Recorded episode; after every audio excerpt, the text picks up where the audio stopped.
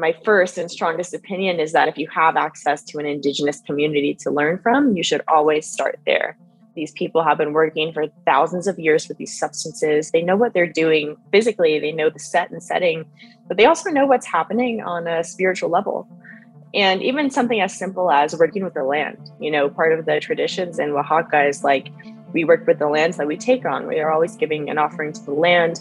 So even these clinical trials that are happening, which are super important for research, I sometimes wonder how, how these ceremonies are going when they're not even acknowledging the lands that they're taking the medicine on. For this reason, I really think that people should be learning under Indigenous context to be qualified to serve the medicine.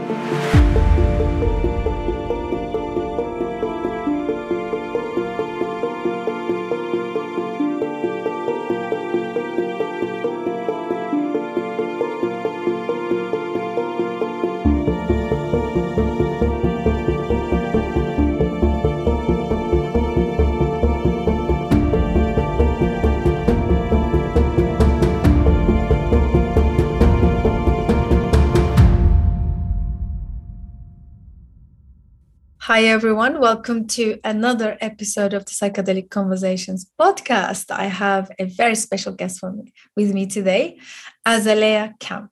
Welcome. So amazing to have you. Yeah, thanks so much. I'm really excited to connect and to chat. Wonderful. So I I will just give a little bit of your background story for our listeners so they can connect and also to hear what we are going to be talking about today. Azalea uh, has indigenous roots in Mexico, the Americas, and the Bahamas. Azalea considered herself una nina de madre tierra. Did I say that right? yeah. A child of Mother Earth. Uh, specifically, uh, mushrooms have offered a healing from treatment resistant depression, PTSD, and anorexia trained to work as a psychedelic mushroom guide under a Mazatec lineage in which I will need your help to pronounce. Yes, of course. It's Huautla de Jimenez in Oaxaca, Mexico. Huautla de, Min- de Jimenez, Oaxaca, Mexico.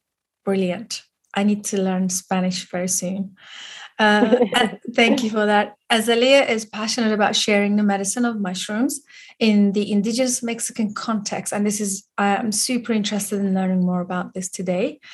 Um, uh, leading people down their healing paths as she now welcomes foreigners into indigenous mushroom ceremonies with her and other Mazatec shamans in Huautla, the birthplace of sacred mushroom ceremonies really excited.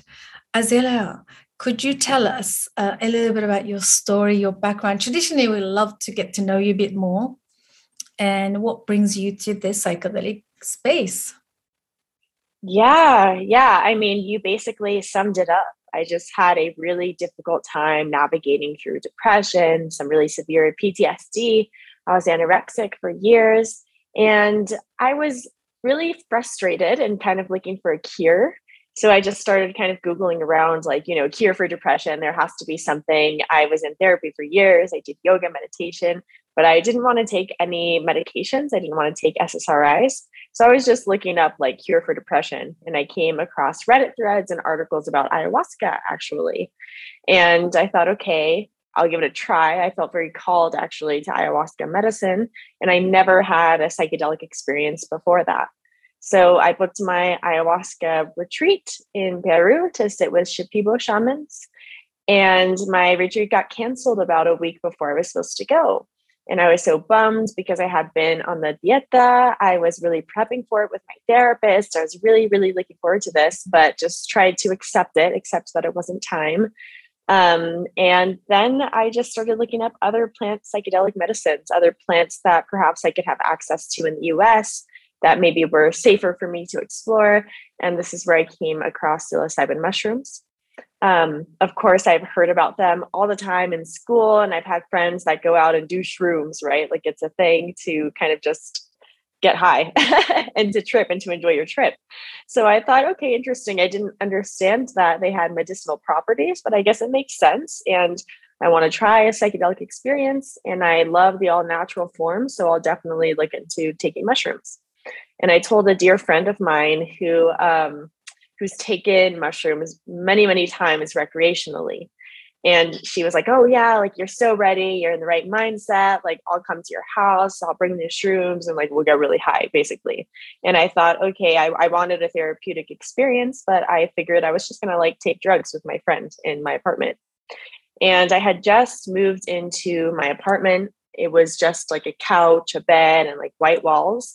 And I took the mushrooms and I had this profound, profound healing from everything that I had suffered through, everything that I had been working on, just really, really beautiful healing.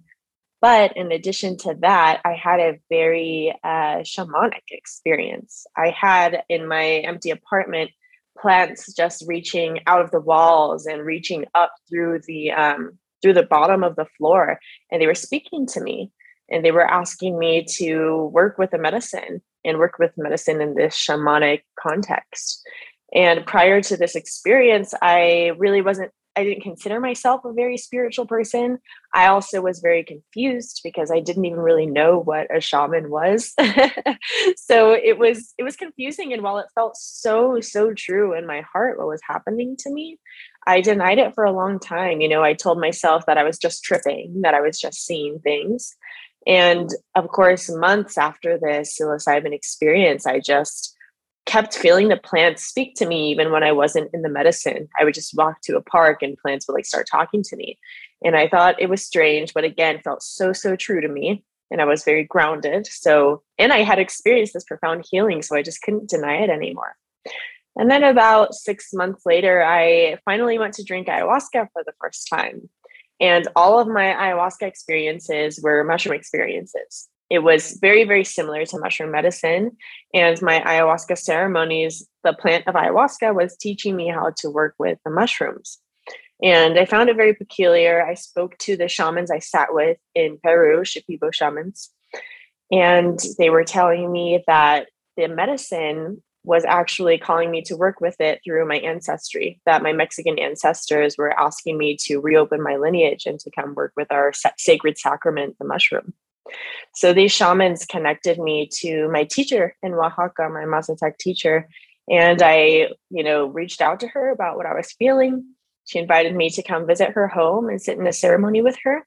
So I went to go visit her and the rest is pretty much history. That's that's really how I ended up where I am today. Wow.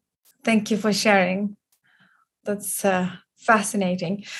Um, so I hear a lot of, you know, facilitators very similar background. So the medicine, they always say the medicine asked me or invited me to this work. Um, you, you're probably familiar with this as well. What are your thoughts on that?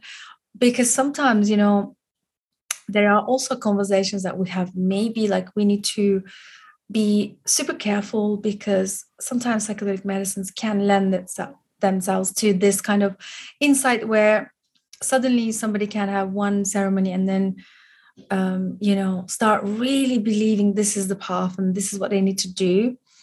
How does one differentiate which is which? Is it true? Is it my imagination? Is this really what's happening? How was that journey for you uh, to really finally come into it did it take a lot of long time or was it quite instantaneous yes this is what i'm going to do like if you can yeah. maybe speak to that yeah, no, that's a great question and a question that I think should be asked more often. That doesn't get asked enough. Um, for myself, like I said, it was confusing, but for me, it felt very, very true. Like as true as I came into this world as a woman, as true as my gender, right? Is was that I wanted to work with the medicine and the medicine was calling me to work with it. So I was denying it a lot due to just, you know, where I was working at the time, where I was in my life at the time but it was a truth that I was denying. And particularly when it really became clear to me, as I said, drinking ayahuasca, speaking to the shamans there, when I came back from that ayahuasca retreat, I was crying. I mean, at least every other day, if not every day, because I was, I knew that I was supposed to be learning the medicine, that I was supposed to be working with it. And I was still like in my life and my work that I was doing prior to this. So it was like there's no way I can't do this. You know, it, it's really difficult feeling to describe, but it just was true. I knew I had to step into this path and I had to be patient with how it unfolded. So it was just, it was just a truth that I felt extremely attached to that I had to follow. Um, and I do hear this a lot from people who feel the medicine has called them to serve, the medicine has called them to work with it. And it, there's a tricky line because the mushrooms are um, they're tricksters sometimes. I mean, we call them los niños santos, right? The holy children, the saint children, the sacred children, and they are like children. So I think the best thing people can start to do, especially if they're feeling called to work in the space and work with the medicine, is to develop a conscious relationship with the consciousness of the mushroom, with the consciousness of the plant, with the consciousness of the plant network. Because the mushrooms, sometimes, if you just take them, you know, maybe in a sacred context, but without intention and not in a ceremonial context, they will just take you wherever. They'll take you wherever they want to go. And this is why a lot of people have really uncomfortable trips with mushrooms. You know, they can be a really gentle, sacred medicine, but they can be intense if you're just taking them um, without that consciousness, without speaking to the mushroom first. So once you develop the conscious relationship with the mushroom, like they're not going to mess with you, you know? it's going to be between you and the mushroom because it always is. Even that call as it's coming from the medicine, it's always it's also coming from inside. So I think the beauty of like differentiating, you know, am I actually being called or is this just like something happening in my mind is for people to connect to that heart space. Because at the end of the day, it's really up to us um, what we believe, the way that we're called. It all comes from our heart space. So nobody can come tell you like oh yeah you're not really being called that's just fake you have to differentiate that for yourself because nobody else is going to be able to feel that mm, thank you Azalea i love how this conversation is unfolding because um i also saw um i think it was um recently there was a webinar uh, with the Chacruna uh, um, organization and they were talking about who should serve the medicine like who is who you know who should be serving these medicines right? Um, this is like a forever ongoing conversation among people that i am connected with and i mean who qualifies to to serve this medicine right? It's, it's a very tricky one as well. And it's hard to say because human to human we're not in a position to decide who's who's qualified and who's not. And i love what you said about earlier ultimately although it may come from it may seem like it's coming from the medicine let's say mushrooms in this instance because that's what you work with right now. Uh, but mostly i speak to a lot of um, people that work with ayahuasca and mescaline and other kind of medicines. That they always say like the medicine asking me to um, do this work. So but i just want to point out to our listeners that i love what you said although it seems like it's coming from mushrooms, in essence, it's coming from inside. Uh, it's like us connecting to our own uh, inside. So I love that um, because sometimes it's easy to tell medicine because we have this inside joke as well, which is um, it's almost like anyone who touches these medicines, they're almost like being recruited and scouted out to work for them. Right. right. It's, it's like we've been hired to, you know, right, like little um, army or movement of of humans just coming together to work with the medicine which is which is of course it's it's all good for a greater collective. But at the same time i always find value in addressing and talking more about these concepts of first doing our own work consciously like you said connecting and then and then coming into the serving the medicine. And one other thing i wanted to just uh, say is that i think it's almost like we can tell if somebody is genuinely called to this work because they resist. It is not like um you know people who sometimes i observe and they've taken one or two ceremonies or a few several and then they kind of um very sort of willingly and super fast kind of coming into this role and really it, it looks a bit superficial. It looks kind of um exaggerated it doesn't look so grounded. And then yet you have especially the people that i had the privilege to work with they've always been people that come to this work where they resisted it for years.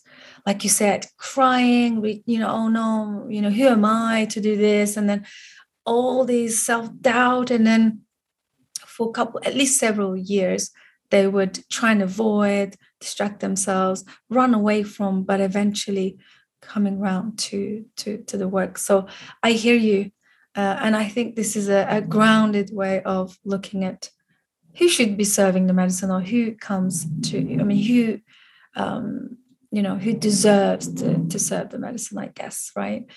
Yeah. hear your thoughts on that yeah no that's that's really interesting i think the other thing to keep in mind is a lot of people feel called to work with the medicine which can be different than actually serving it I think the medicine, especially when you're working with mushrooms, because mushrooms have a whole mycelium network that they're tapping into, which is just happening, right? Like underground, but also the mycelium network is happening in a spiritual sense too. So I feel that sometimes mushrooms kind of go uh, choose certain people to do certain things. So maybe if somebody's feeling called to share their lessons from the medicine, like in their job or something like that, but they mistake it for being called to serve the medicine because the mushrooms give them these messages of, oh, I want to work with you, you know, let's work together. Um, for example, I have friends that have been studying with ayahuasca for years. And this friend in particular I'm thinking of is a school teacher. And she feels really called to work with the medicine but her work is bringing consciousness to the youth. Of course not serving them medicine and she's not even honest with her job that she goes to peru and studies ayahuasca but she feels that the ayahuasca through her can teach her how to be kinder to our younger generations and to help them grow up. And that to me is also working with the medicine right? It's not serving the medicine but the medicine called her to work in this way so I think a lot of people are feeling called to work in their own lives and then maybe mistake it for actually serving medicine. Um, I think in terms of who's qualified to serve the medicine, yeah, that's a that's a really interesting question. Um, I don't want to doubt that people can receive the calling to serve the medicine in their own fashion.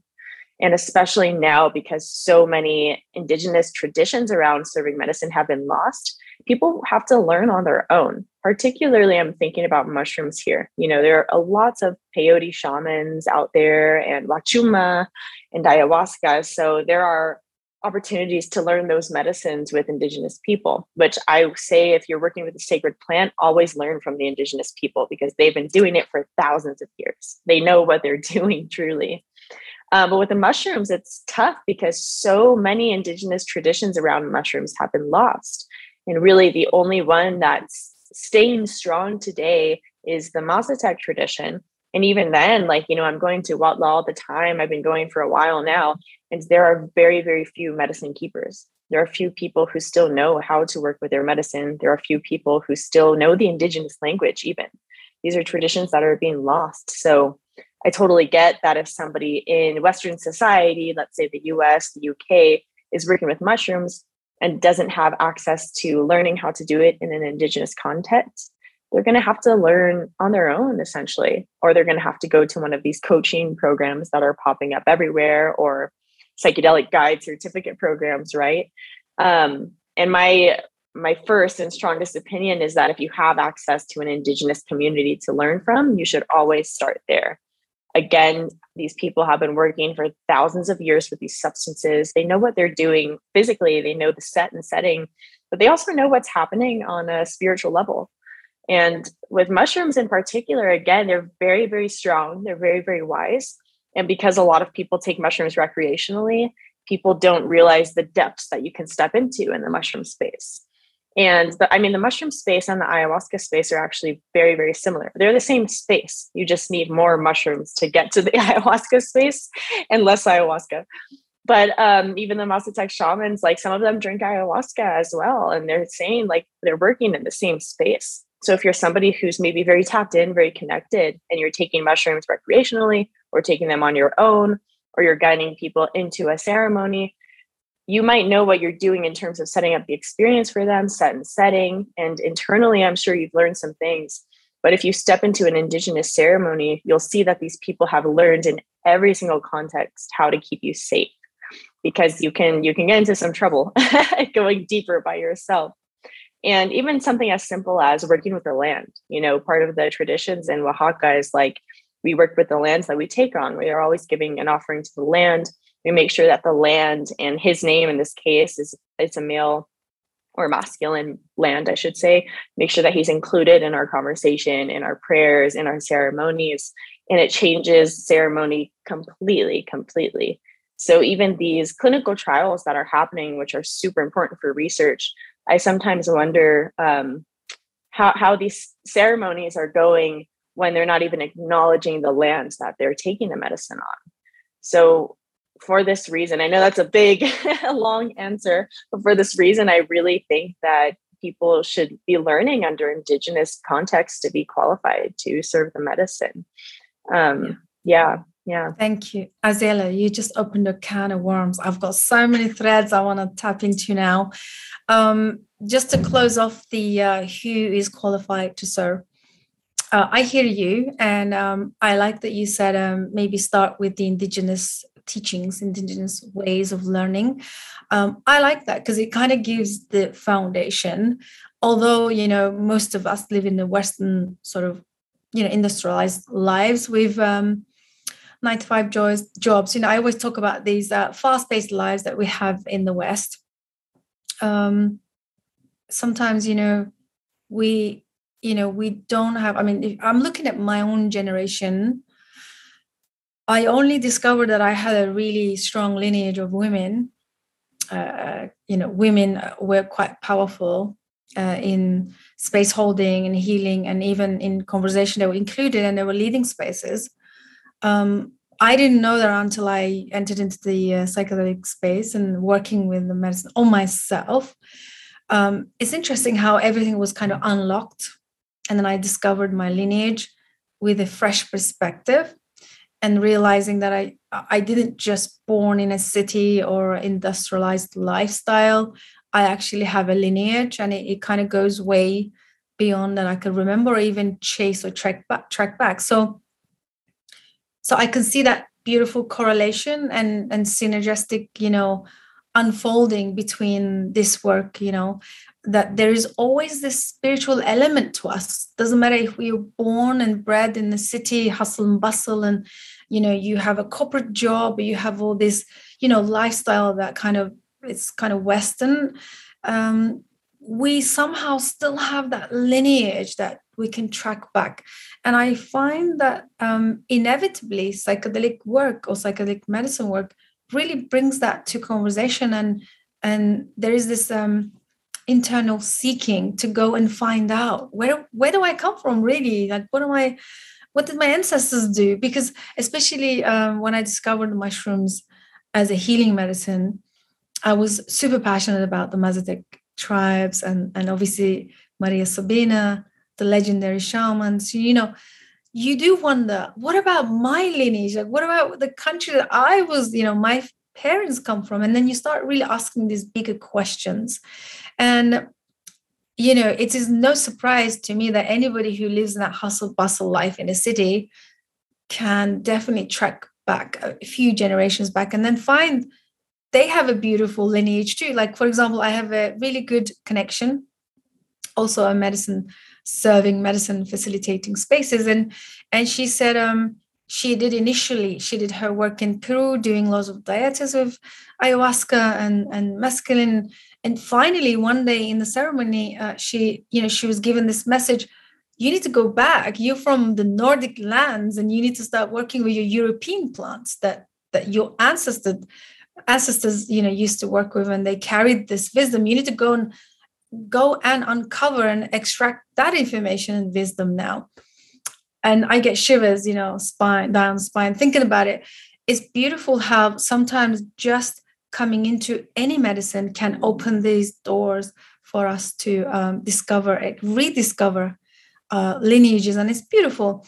And um, before we go into the the original context of the Mazatec tribes and their way of working, uh, I just wanted to just close off the um, who qualifies to serve medicine this is such a, a hot topic for me right now yeah and yeah. yeah and i just love what you said about having again starting with the foundation as learning from the indigenous people i think that was also a, a huge eye opener for me, and I really value that. So thank you for bringing that up. And yeah, uh, yeah. I think also on that note, with everything that you've said, I want to add that all like to your point, we all have indigenous roots somewhere. We were all working with these medicines at some point in our lineage, right? It's just that we've lost it. That, that's the problem. The reason I say to go back to these indigenous communities now is because these people have held on to these traditions that the rest of us lost. So it's easier to step into the space that way to learn from them in a safe environment. But in terms of like a direct answer to the question of who's qualified to serve, I think everybody is. I think everybody's qualified. It's whether we feel called to it now or not. It's whether we want to explore that or not. But we all have it inside of us. So I think we're all qualified. But the only qualification on top of being here is coming to the medicine with respect. Yeah. Yeah. I love that. Mm-hmm. Yeah. And sometimes, you know, there are toxic circles where people who's been in the medicine space for longer um, they can easily say no no no this one can and this one cannot and you can and you cannot. Uh, yeah I, I do not like those um, judgmental approaches as well so that's great. Yeah coming from that very humble place of you know it's like um it's a little bit like the you know eastern traditions where we all have everything within us to uncover what we need to learn and experience and manifest in this life as we are and we're all the same there is no one human better. There is no hierarchy in who who is more intelligent more smarter and more powerful. You know i even um i don't want to take the conversation too out of context but i just want to say one thing some of the conversations that I am witnessing as well among these spiritual circles is that, you know, if you're a super empath and you're more evolved, and if you're not, you're not. I really don't like these conversations as well. Just kind of labeling people. If you're a super intuitive empath, then you are more evolved. I think, and then the others are asleep. It is just so out of context and it doesn't serve anybody. you probably oh my know God. this. Yeah yeah, no, I totally agree with you. I think at the end of the day, like we're all here on a mission, on our own little missions, learning lessons on this planet. I don't think more people are awake, more people are asleep, right? I understand that some people are like going through their awakening, but I don't think it's good to look down on people who have decided not to, or to look down on people who are still processing their awakening or whatever words you want to use for it. Um, and I think that this work, while it's extremely, extremely sacred and extremely special, I'm not special. I mean, I'm a beautiful person. Mother Earth loves me. I'm a special human in my own right. But the work I do is not special. I've just tapped into something that we all have access to. And that's like as simple as it is.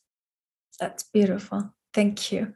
And my next question would be the um, I've been waiting for someone like you to come on this show and talked to us about the the, the real in-depth Mazatec uh, traditions in in using um, mushrooms as a medicine. And one thing I wanted to add before I I, I you know wanted to speak to.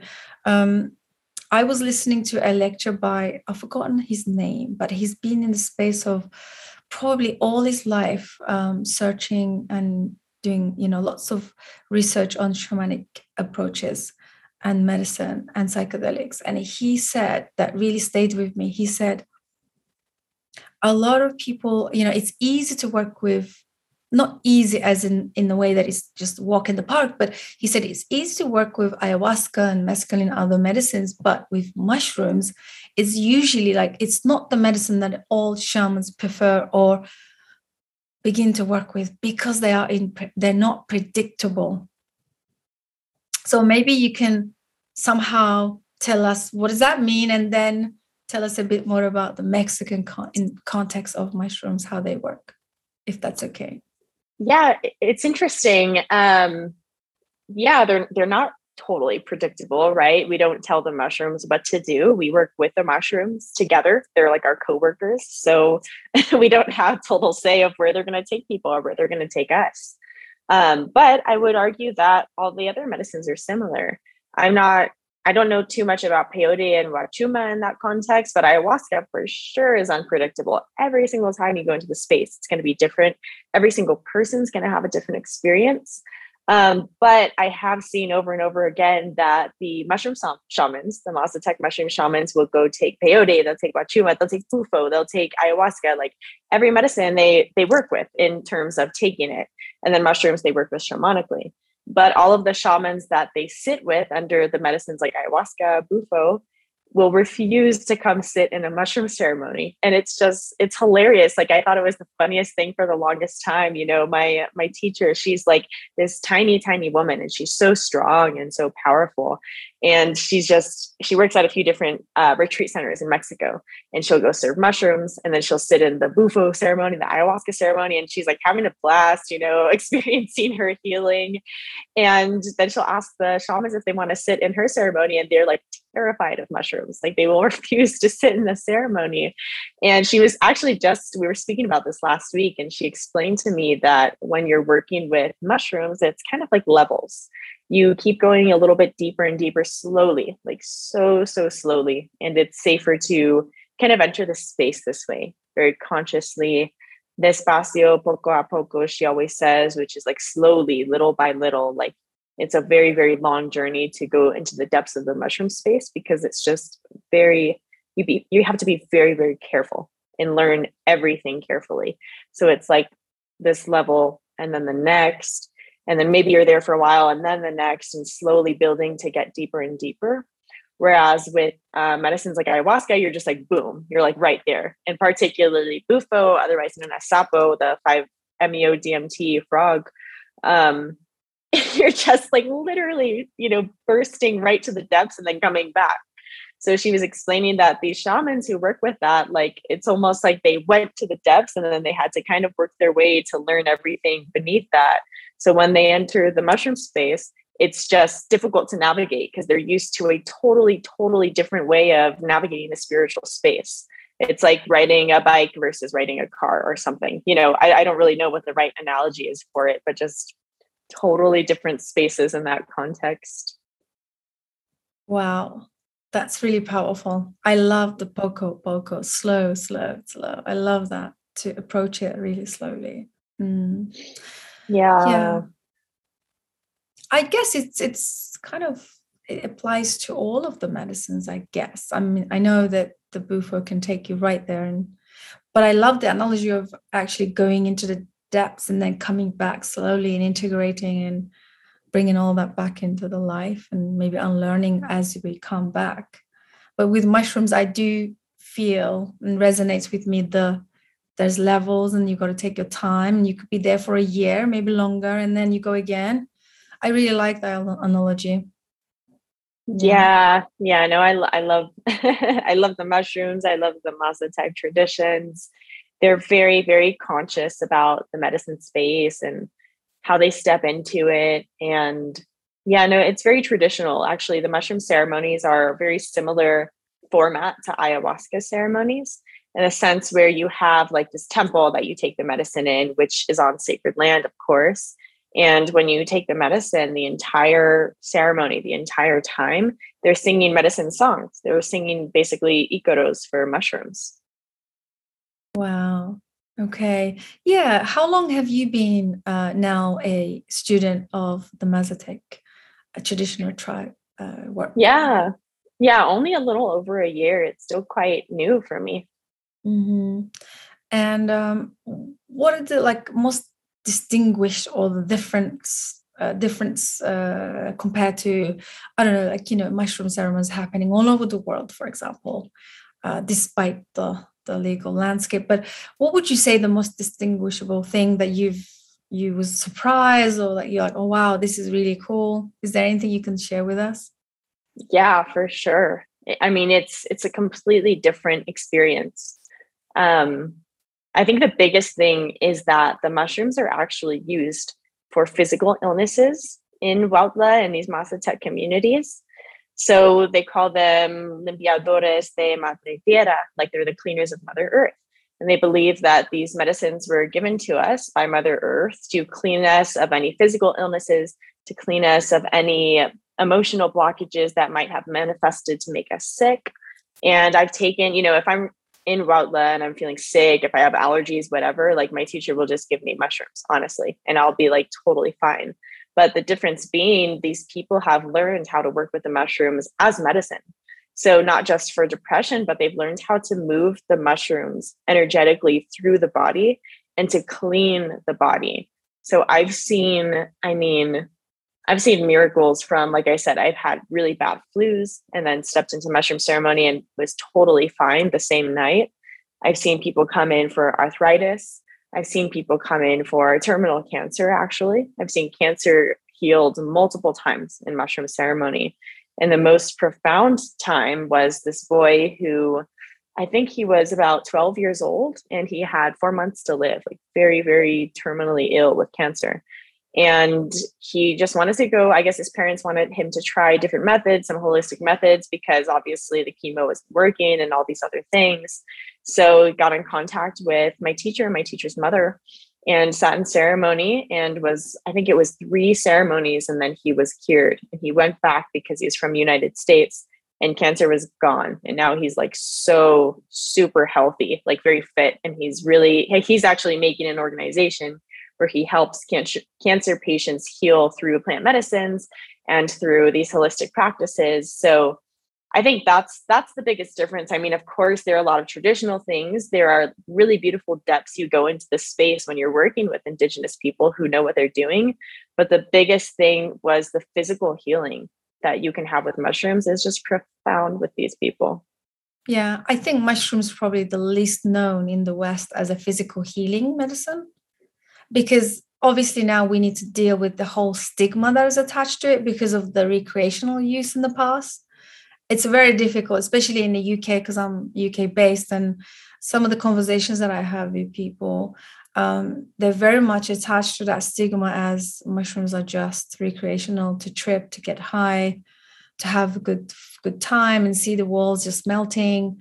These kind of conversations are still happening and it's it's probably this would be the the most difficult aspect of work you know bringing the uh, wisdom into the when people carry so much stigma around them. So one other thing um, is there a, a, a deep sort of preparation before these um, ceremonies the traditional ways? What are those like what, what are the things they ask the teachers ask you to do before you you go there and all of that? Yeah for sure. Um when people are coming to sit with us to sit in ceremony, there's typically a diet that they have to follow at least a week before, but two weeks suggested. Very, very similar to ayahuasca diet, you know, no pork, no alcohol, no marijuana, no psychedelics, of course, um, no synthetic medicines, things like that. And then, of course, a meditation practice is always suggested and really required, but you know, people will do what they do, but always a meditation practice to prepare yourself to step into that space slowly before you even take the medicine. So you're ready for it.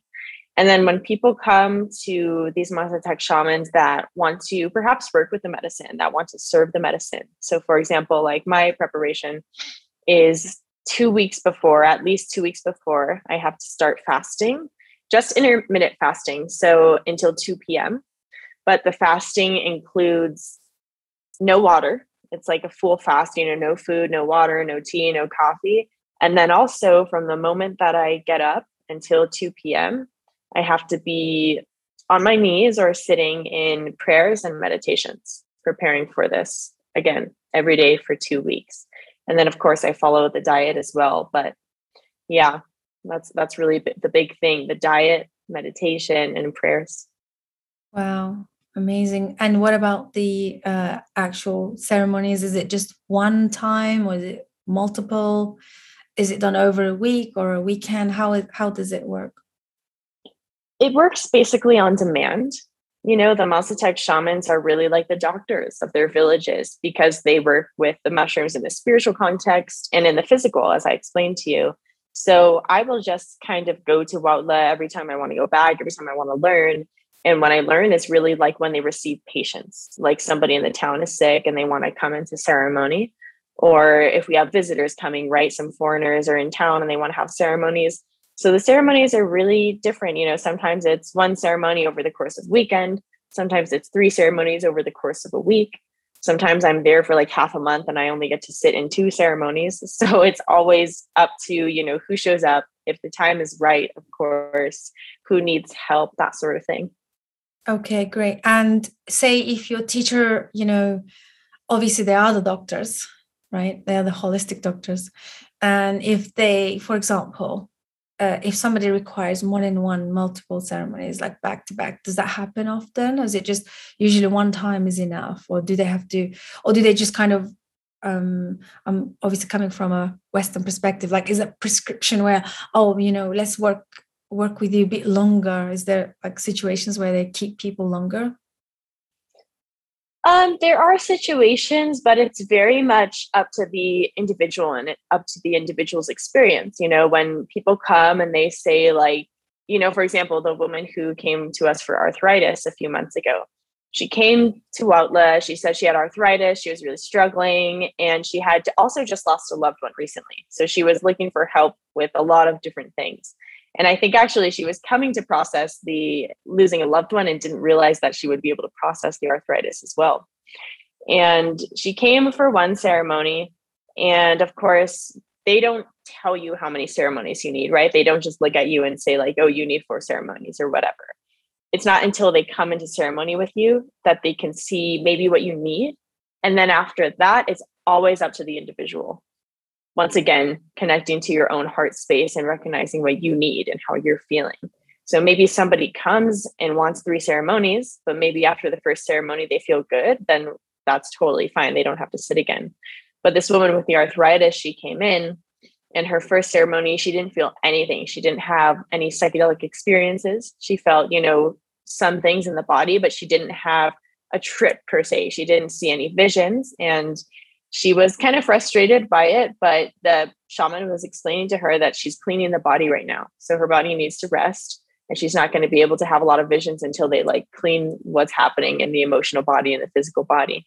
So she came two more times actually for a ceremony. Second time had a profound experience, a lot more cleaning, a lot more crying. And then after the second time, they're like extremely casual about it because they just trust in alignment, they trust in timing, they trust in Mother Earth to be able to make things happen that need to happen. So after the second ceremony, it's like the shaman, the shaman's not just like, oh, you're healed, you can leave, right? They always ask, like, well, how do you feel? Do you think you need another ceremony? Do you feel okay now? And although the shamans understand what's happening and what the person might need on a physical and energetic level, they always make sure that it's up to the individual whether they want to keep doing that work or whether they want to go home the way that they are in that moment. Wow, that's fascinating. See, I love this aspect. For me, um, especially with the mushroom medicines, there is this element of increase in self agency as well, increase in sort of that autonomy where I love that your teachers do that because um, that would be my ideal space of work with the person because um just giving them that so you know power back in how do you feel? Like you decide. Because i believe that most of these sicknesses and all these blocks and whatever's happening or the mental health issues are usually when people are really feel that they have don't they don't have any power and they can't make any decisions and that element is very powerful in healing. And i'm really um, fascinated that this is recognized and uh, it's given back to the person in in you know in subject. Wow. So when when they go through a really really difficult experiences what are the things that your teachers do? Do they because there is a saying like you got to trust and surrender you know in the most psychedelic medicine space what does that look like? Because most people they don't understand what does that mean and what it looks like. Yeah. What yeah. yeah it's different for every person and every circumstance. Um a lot of the times there is some kind of element of like trust and surrender.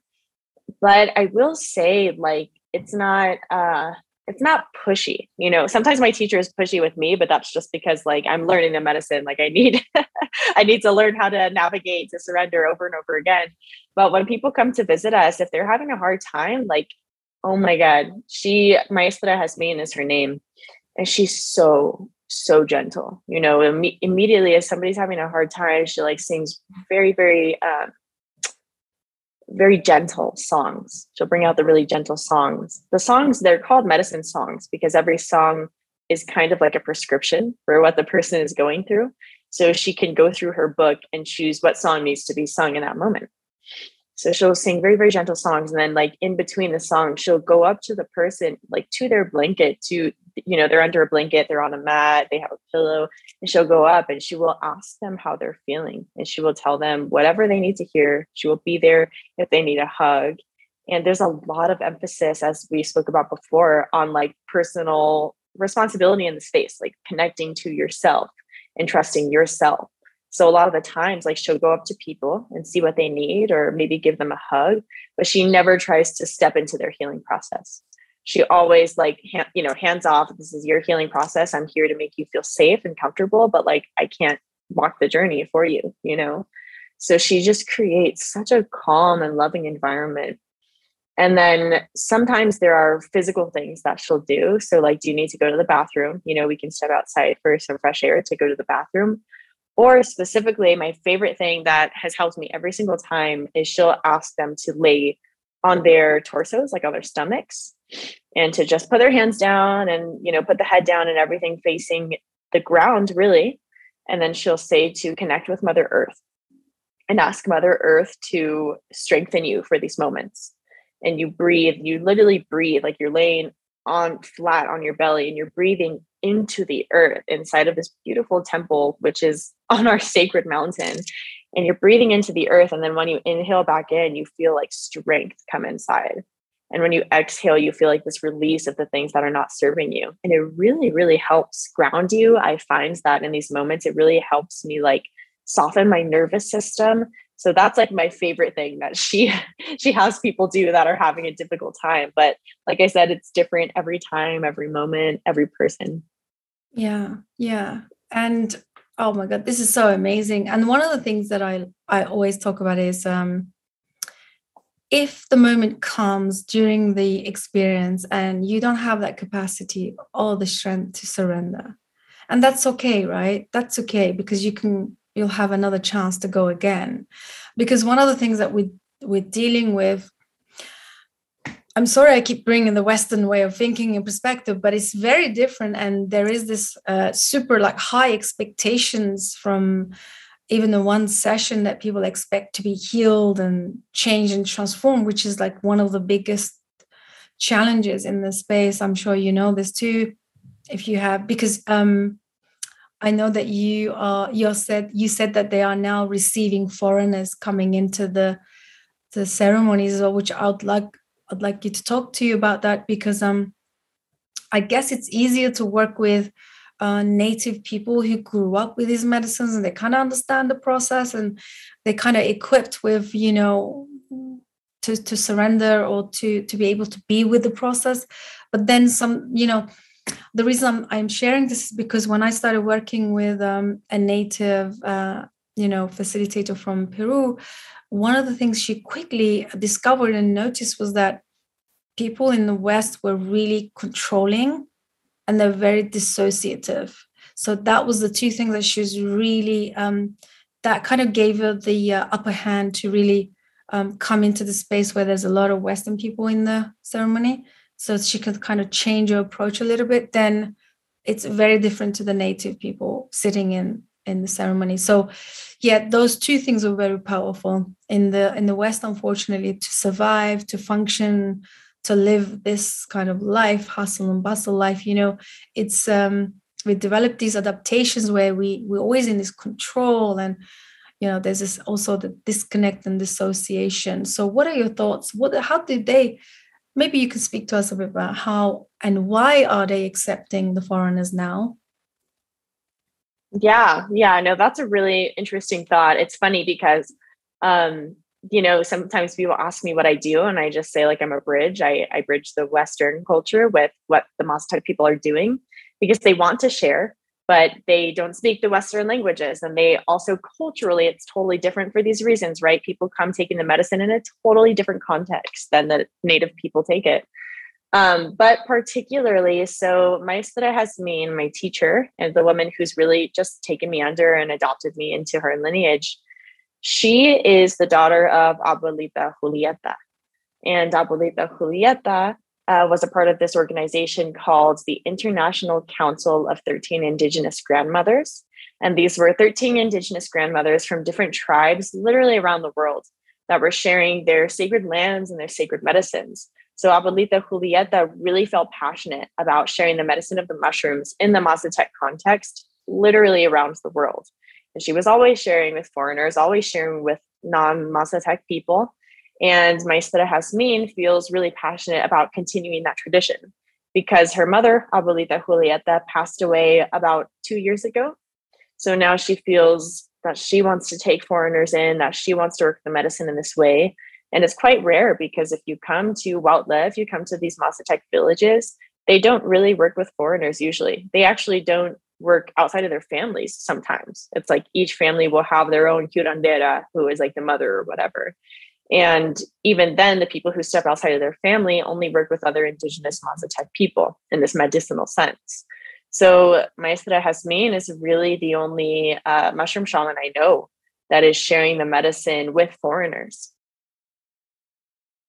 Wow, that's fascinating. And and and just circling back to the earlier, um, you know, approach in how would they deal with a Western person who's completely dissociated. Um, and how does the medicine have you seen any kind of examples or processes with those kind of you know incidents or situations? yeah for sure for sure. I think that's where i come in you know? I think um a lot of people would always ask me like how i found my teacher how i got connected to the mazatec people. And then one day somebody asked me how we found each other and that's when i realized that we had been looking for each other. I had been looking for a teacher to teach me the traditions that i lost the lineage that i lost. And she was looking for somebody who could navigate the western world and bring mazatec medicine to westerners.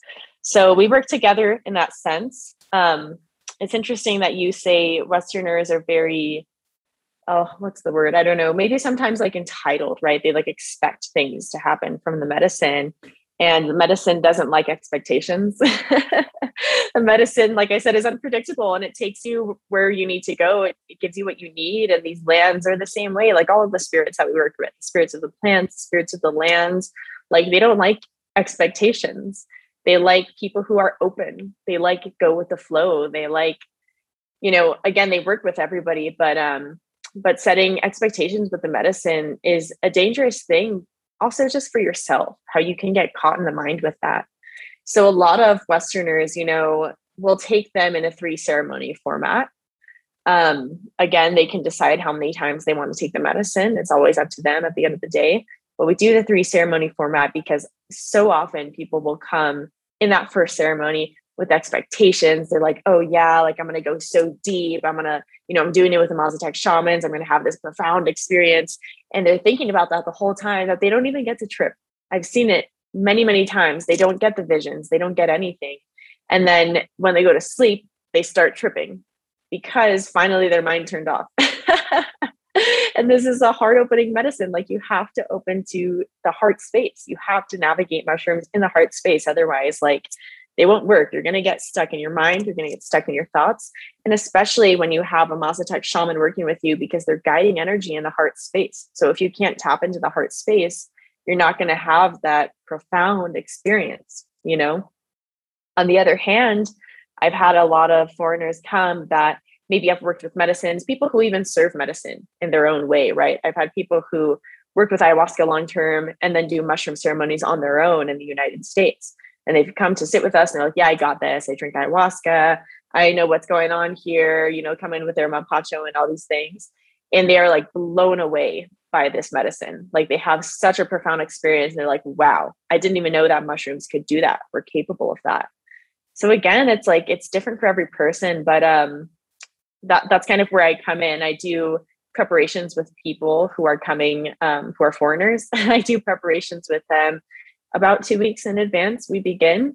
And it's really just a lot of prep of dropping into the heart space, like dropping any conscious or subconscious beliefs that they might have about the medicine, you know, and being really open to whatever happens, open to the experience, not expecting anything, getting comfortable with surrendering to what happens. We do a lot of like guided meditations for this reason.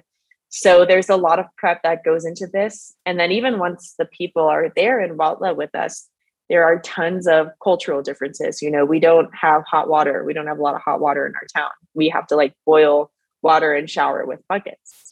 And there's like one hotel there that has hot water. So we have people stay at this hotel, but it's these little things that people, you know, who if they're not ready for it, they just they can't step into this experience. It's very rural Mexico. It's a very small village. You know, we're eating dinner with families in huts that are basically four walls on top of dirt.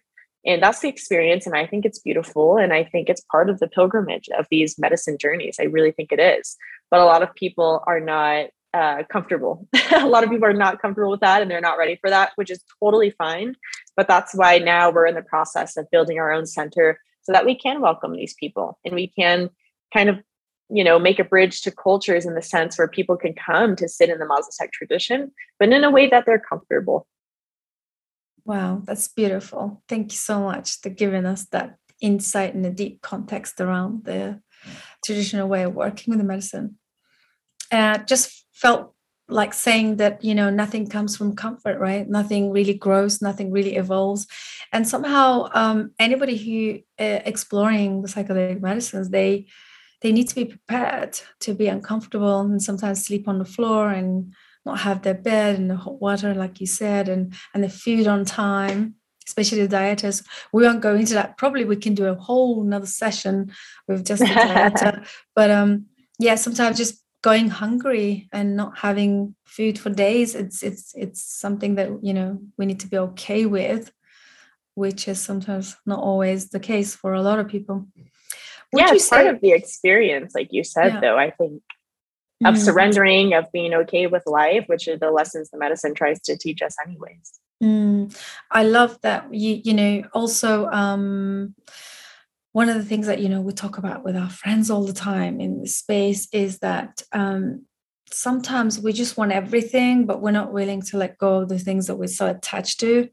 And somehow, you know, somehow the medicine wants us to do that, let go of this controlling the certainty of like because in the west you know how it is. We've got calendars that we know what we're doing a month a month from now and it's crazy that um for me surrender has always been that element of not knowing and it's okay. Not knowing. We don't need to know everything.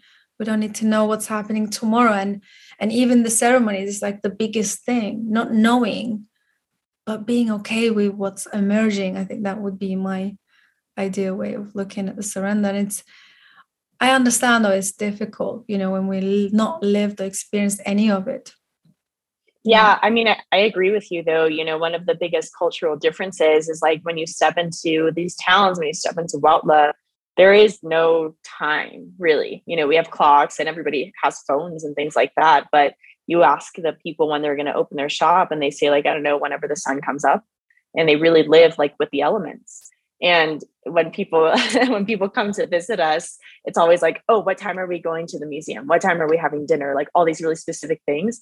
And i don't ever have the answer to them because i you know sometimes we'll ask the people that we work with. We have like indigenous families that take us to excursions and that host us for dinner. And then i'll ask them like oh what time is dinner? And they're like oh don't worry about it. We'll just tell you when it's time you know? And it's the culture and i love it but you have westerners that are very stuck on their watches on their phones that like want to know what time dinner is.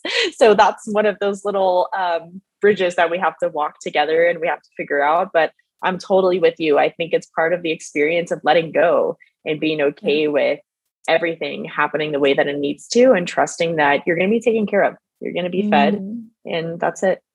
Yeah, I really truly believe that's probably part of the problem where we lose the self agency because we expect our phones to tell us what's happening next. And uh, even with our health um, with education with health with work we always expect our managers or colleagues that are uh, in different roles to tell us what tasks at hand. And at school parents uh, the way we parent our children we never allow them to be themselves. We always want to you you have your breakfast at this time you get dressed at this time we live at this time. And and I think this is one of the reasons we lose that self agency, and uh, which the natives or the traditional tribes they keep that. They they individually they they that's why they are hard to manipulate and they're hard to you know convince because they have such a strong um, agency i would say. But obviously these are my thoughts only. Yeah. Yeah. Yeah i totally agree with you though but it makes a lot of sense wonderful. Uh, Azalea, we're coming to end of our conversation, but I would like to talk about your book on microdosing and um, and then we're going to talk about some of the offerings and maybe our listeners are interested to travel all the way to where you are who knows right? So let's talk about your microdosing. Book how did it come about and what are you sharing in your book yeah i just had um, again the profound healing from my very first mushroom experience and I wanted to share it. So I actually just started writing anecdotes from my experience, things I learned in the space, things that came up for me on my journey. And as I began to write pages and pages, I just wanted to share them with my friends. So originally, I was just going to make a book about my trip, write the story of my first trip, and I was going to just make a little ebook that I could like share around to my friends.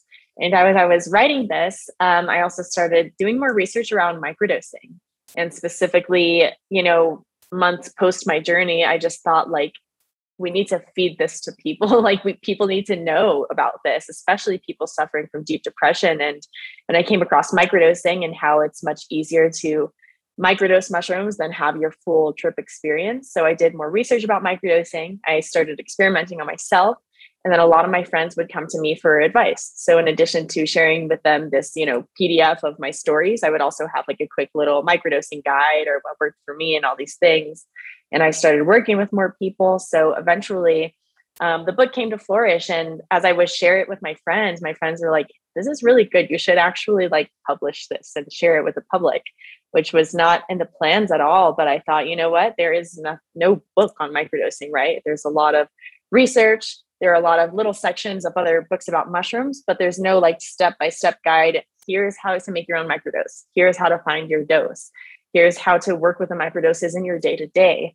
So I ended up kind of combining anecdotes from my journeys with my experiences microdosing, with all of the research that I did, and with a step by step guide of how to make your own microdoses, and with the indigenous wisdom that I had been learning from and how indigenous people use microdoses.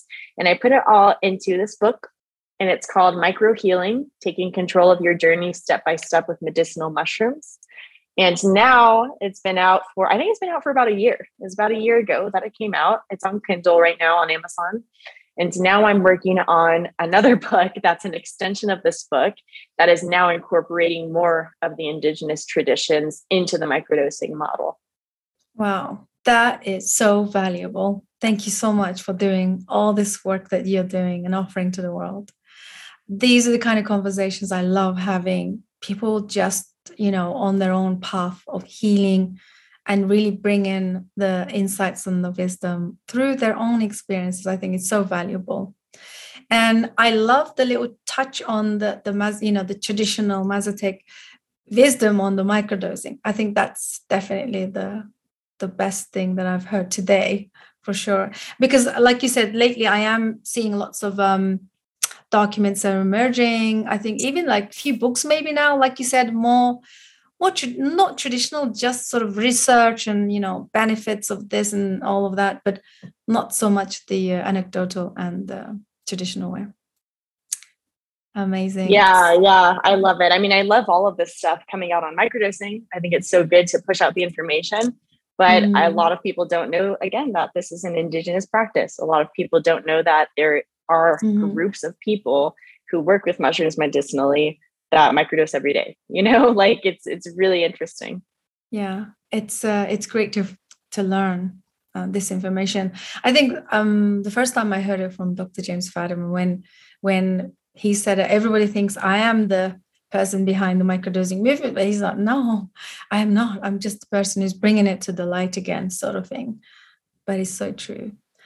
Brilliant. Okay. Um, so, um, how can, if anybody's listening to this and they have this calling to come and sit with the uh, traditional way in the Mazatec context, uh, having the ceremony like in this way, how could they come and find you guys, or how could they reach out, and how could they make this happen for themselves? Yeah, yeah, there are two ways. The first is our website specifically for the Mazatec tradition, for the Cultural Preservation Center we're building. And it's called Chon Dafe, which is the Mazatec name for our temple and for one of our sacred mountains. So if you go to www.chondafe.com, I'll spell it www.chojn as in nuts, and then another N and then dafe.com. Um, that's where you can find all the information again about coming down to Oaxaca, having these traditional ceremonies, and then also our again our cultural preservation center. And in addition to that, we're trying to get the Mazatec people and elders included in legalization conversations in the US. So we're also working on getting them visas for this, and that's where all of that magic happens. And then my personal website is www.vibrationalhealing.me. So vibrationalhealing.me. And that's where you can find more of this, more stuff about the Mazatec people, about the work that we do. And then I do microdosing guidance for um, for people in an Indigenous context. That's wonderful. Thank you so much. We'll have all of these links in the show notes for direct um, connection and people can find out more about you and your work and the indigenous way of working um, it's been such a pleasure thank you so much for sparing this time with us and have you know having you here was amazing thank you yeah thank you so much for inviting me i mean with this work we're just trying to find ways where more people in the western world can receive information about the mazatec tradition so spaces like this are exactly where we want to be so thank you for opening it up Pleasure. Thank you. And all the best with your future projects. And I'm sure we'll connect again sometime soon for part two. yes, yes. Amazing. Thank you. Thank you so much, everybody, for tuning in. Please do connect with uh, and we'll have all her links and her projects and her book if you're interested in diving deep into that information and wisdom. Um, I'll see you guys on the next one. Bye for now. Much love. Thank you.